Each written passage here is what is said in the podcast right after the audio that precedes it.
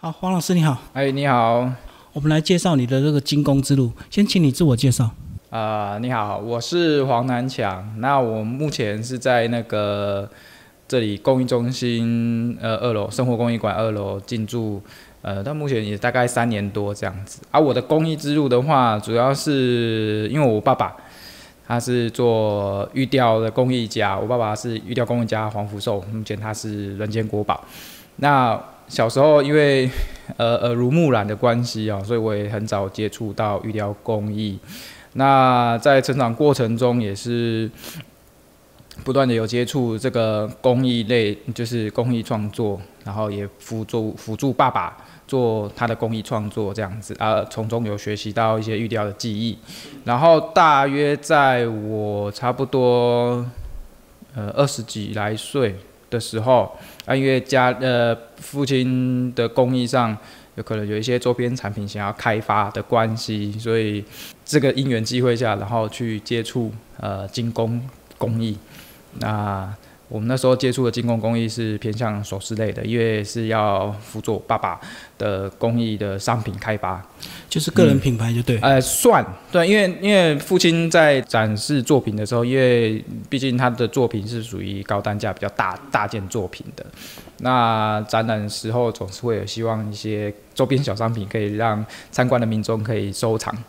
那就是因为这样子的音乐机会才去。去学习精工，那也认识到我的精工的启蒙老师龙轩煌教授，那他是呃首饰珠宝首饰的专长，那也是跟他学了很久，跟他学了几年之后，龙老师是建议我说，要不要到国外去看看，就是同样在身为做精工工艺创作的，哎，不要只在国内，去国外国外看看，看有没有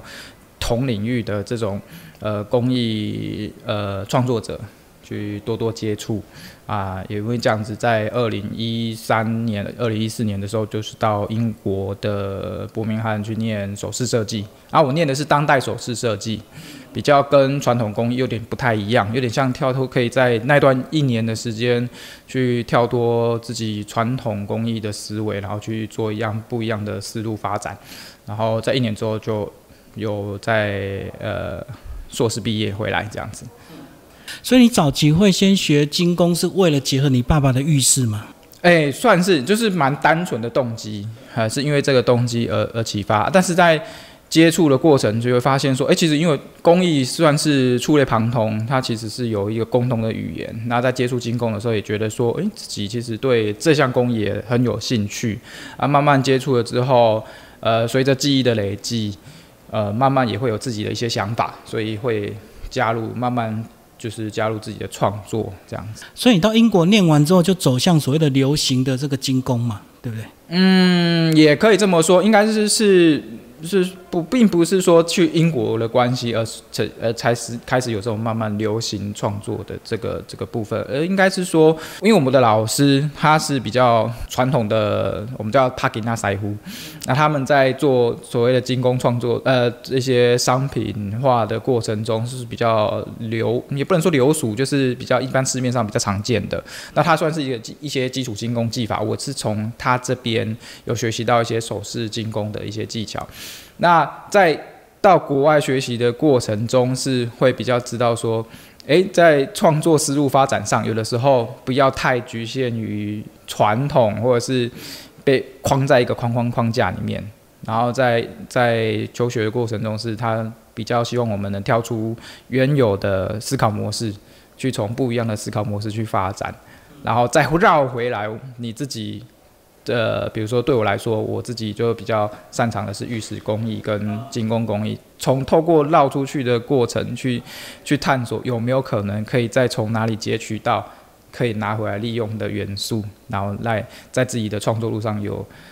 一些突破发展不一定是说局限于首饰，所以我现在目前在工坊的话，我自己的创作除了是首饰之外，也会尝试做一点器物啦，或者是一些生活用品之类的，看能不能做一点结合。然后主要是尽量可以在精工跟玉石方面可以做结合，来朝这方面去创作。所以你等于从东方到西方，又从西方绕到绕回来台湾就对。呃，也可以这么说，也可以这么说，因为现在我也有在呃回去跟父亲再重新的扎根学习玉雕技艺，因为爸爸是目前是人间国宝，就是无形文化财，国家认定的无形文化财。那他们有编一个叫呃传奇计划的，哦，你跟你父亲学，对，也算是回去再重新呃在扎根的学习，因为我我自己认为我们的。学习方式跟父亲那个时候他们的那种学徒的的的历程跟环境其实是不太一样的。哎，现在的环境跟当时的时空背景，在呃学习的过程上是很不太一样。因为我爸爸他他是为了当初他学这个玉雕技艺，其实也是为了呃要赚补习费。他当时很年轻，才十几岁而已。啊，所以就上到台北去去，刚好接到这份工作，然后因而爱上这个工艺。可是他们在早期学徒的时候，他们是靠那种很大量做做重复动作的方式，一点一点慢慢做，累积基本累积基本功。那我的学习是，我爸爸直接是现在已经是很很顶尖的工艺师，那我直接是从他身上学到是他最精华的部分。可最后的部分对对，可是那个中间的扎实求学记忆的累积过程当中，诶，耳塞尔撒当系高贵，那个感觉上，我自己认为我比较欠缺那一段，就是大量重复的过程，你没有经历过了。对，比较没有那么可能没有那么扎实。那有的时候在创作上，嗯，如果没有非常扎实的工艺技巧，有的时候可能在变化的过程，你其实会有点。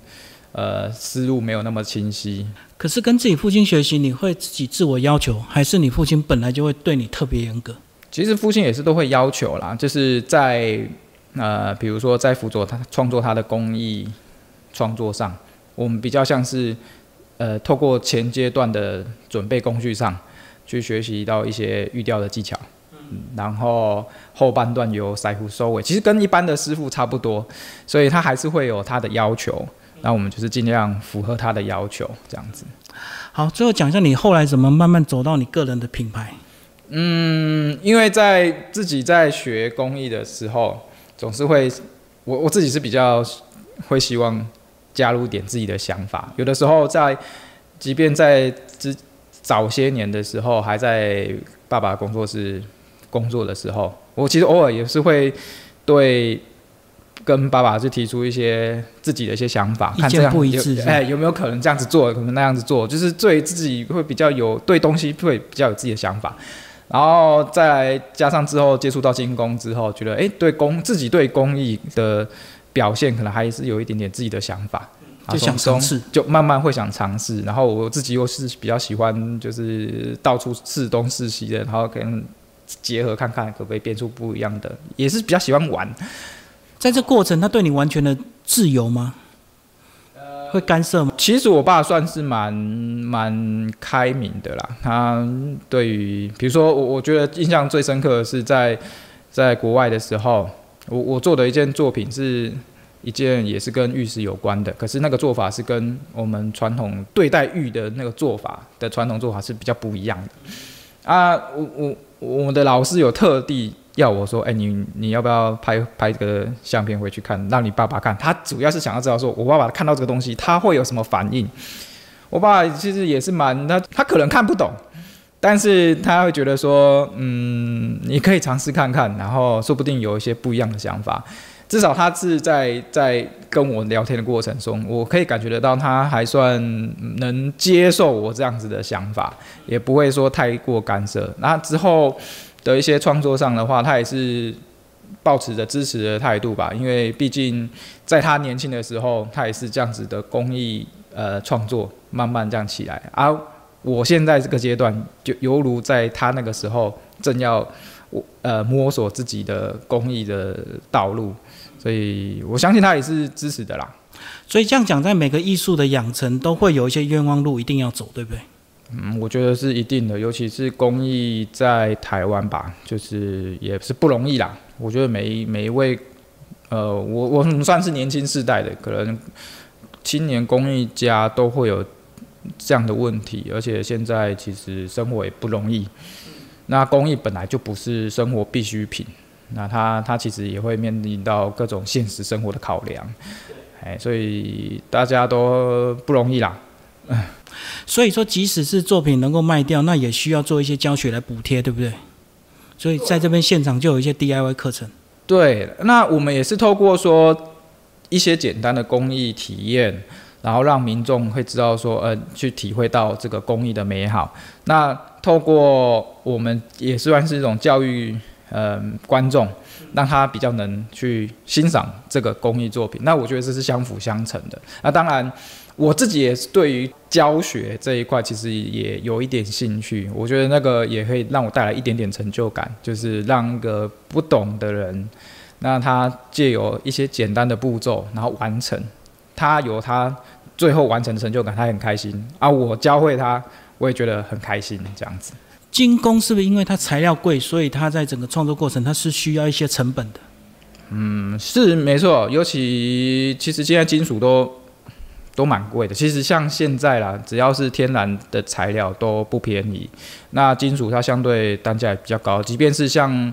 我们比较知道是像黄呃铜铜这个材料，它其实现在也是涨得很多。那呃在一些材料成本上，我们也是要有些考量。嗯，好，我们这样的一个这个呃首饰的设计师，除了创个人品牌，是不是有些人也会走所谓的品牌合作？那有一天能够被大厂看到，然后所谓授权你做一些商品设计，你会不会期待有这样的路？嗯，有类似的想法，比但是比较像是说跨领域合作。呃，像我前去年吧，也有跟一个台中的工艺的品牌，它是做漆艺的，然后有因缘机会下认识，然后做一些媒合，就是媒合材的教学。那个工作营就是教学生说，哎，他在这边做，我用玉石来做一个香座，那他在做后续的，就是漆上漆的上漆的那个那个最后的完成工序，然后让学员可以体验到呃不同的工艺，还有怎么去去做媒合。那但那在这样的过程中，我们就有可以我自己有学到跟。不一样工艺，其他领域对跨领域结合，然后说就是会为之后的不管是品牌合作都有一线空间这样子。哦，所以你们这是两位不同艺术家的合作了？呃，算是算是，嗯。那如果有机会做品牌合作，是不是就能够跳得更快一点？对，因为毕竟每一个领域都有每个领域不一样的经验跟知识，还有他们的一些专业领域啦。那本来不会考虑这件事情，比如说我对漆艺其实也不不是很熟，那透过这样子去认识之后，可能在我带回来我自己创作上也有不一样的想法，那说不定在做结合的时候也会有更不一样的的产品吧。嗯，就讲这个你在早期有一些玉雕的一个经验，现在对你的精工创作是不是帮助非常大？嗯，一定有，一定有，因为像刚刚我也有讲的，其实工艺它其实都有一定共同的语言和脉络。那在呃有学习一项工艺，就是玉雕工艺的基础背景下去接触到工精工的时候，对我来说啦，我也是蛮容易上手的。然后也因为呃对玉雕工艺它我有一定的认知，所以在精工做甚至要做结合创作的时候，我可以知比较知道各中两边的。呃，美呃美角，然后怎么样去做结合的话，可能相比一般人会更有经验，这样子，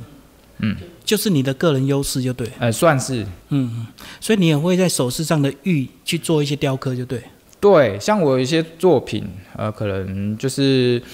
呃一般人都会用一般的宝石去现成的宝石去去组合拼凑图案最快，可是对我来说，我我就想说，那那。比比如说好了，可能用几个半宝半那个圆形啊，椭圆形的蛋面宝石去拼一只蝴蝶啊，比如说拼一只蝴蝶。可对我来说，那我可不可以就直接用一块玉去刻一只蝴蝶，然后再把它镶嵌在我的那个首饰上面？所以我都就是会呃，就通用玉雕的手法去去呈现不一样的方式来去呈现我的作品，这样。那我们以精致度来讲的话，精工比较精致，还是玉雕比较精致？它是需要更细腻的动作，哪一种？嗯，其实回归到最后，还是要看你怎么样去呈现这个作品。那因为我爸爸的玉雕，它比较是着重在于呃写实的、极度写实的的的表现。比如说一只蝴蝶，它就刻了一只很像的蝴蝶。可是我们都知道，蝴蝶它其实是很很很，比如说蝉翅膀，呃，我们常讲一句成语叫“薄如蝉翼”，它可以把玉这么。坚硬的石头表现的这么的薄，然后还不会坏掉。怎么样去呈呈现它？就等于是技艺的精湛，去表现它技艺精湛的部分。那这样子的话，当然它就会是很很需要呃非常精细的工艺。那相对于精工的话，它可能呃需要胆大心细的的手法。比如说我们说断敲，它可能需要。敲敲打打，对对对对，但是它你的每一下敲敲打打也是要很精准的去打在你要的位置上，所以我觉得倒也没有说谁比较精细。可是精工敲坏可以重敲啊，那玉雕坏了就没了。哎，对，没错，这个因为毕竟雕塑雕它就是减法工艺，那难度上确实啊，以材质的掌握度也好，手法的的的精准度来讲，玉雕它确实是会比较难一点点。但是也是回过头来啊，它也是要看你怎么去表现这项。看主题性。对，还是要看主题性。好，最后在你爸爸人间国宝这块招牌下，你怎么走出你的路？会不会对你是个压力跟负担？我觉得一开始的压力跟负担是一定会有，因为很多人都会问说啊，那你，呃，比如说是以前小时候比较会常说啊，你就要不要就跟着你爸学啊什么之类的。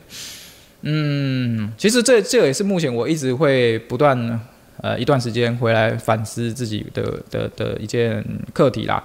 那如何走出自己的路？其实我目前也是在努力的走看看。那对我来说，爸爸他这个这项他这项玉雕技艺，其实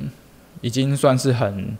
很长时间的积累才有办法。到达这样的，你看他已经做了快五十年了，他其实他现在六十几岁，所以他其实已经四十，在这行做四十几年，那他已经有钻研他自己的一条路。我觉得应该是要承接他这样子的精神，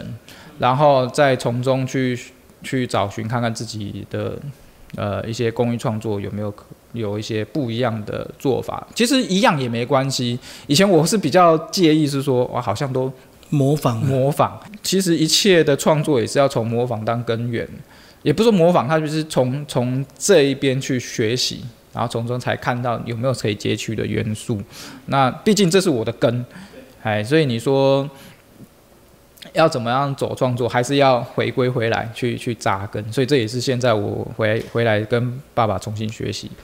的一个动力点之一啦。好，我们来到现场，看到你有老婆有小孩。嗯，是。你觉得你在单身的创作跟现阶段的创作会不会心态上不同？就是在有经济压力之下，你的创作会不会更谨慎？应该是会，应该是说我来公益中心驻点这个那个时候也是差不多我跟我老婆结婚的时候，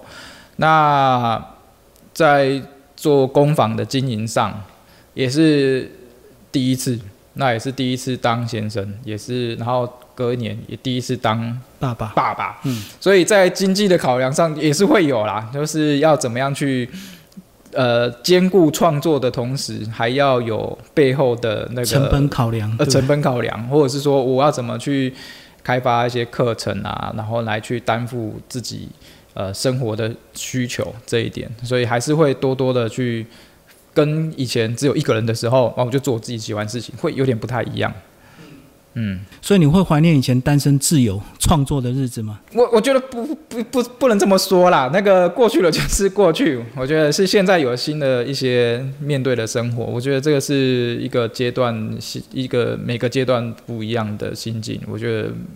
倒也不是说怀念啦，就是说诶有那样曾经的过去啊。目前我也蛮喜欢现在这样的生活的。不过回头看你现在应该相对更成熟一点，对不对？跟早期的作品来讲。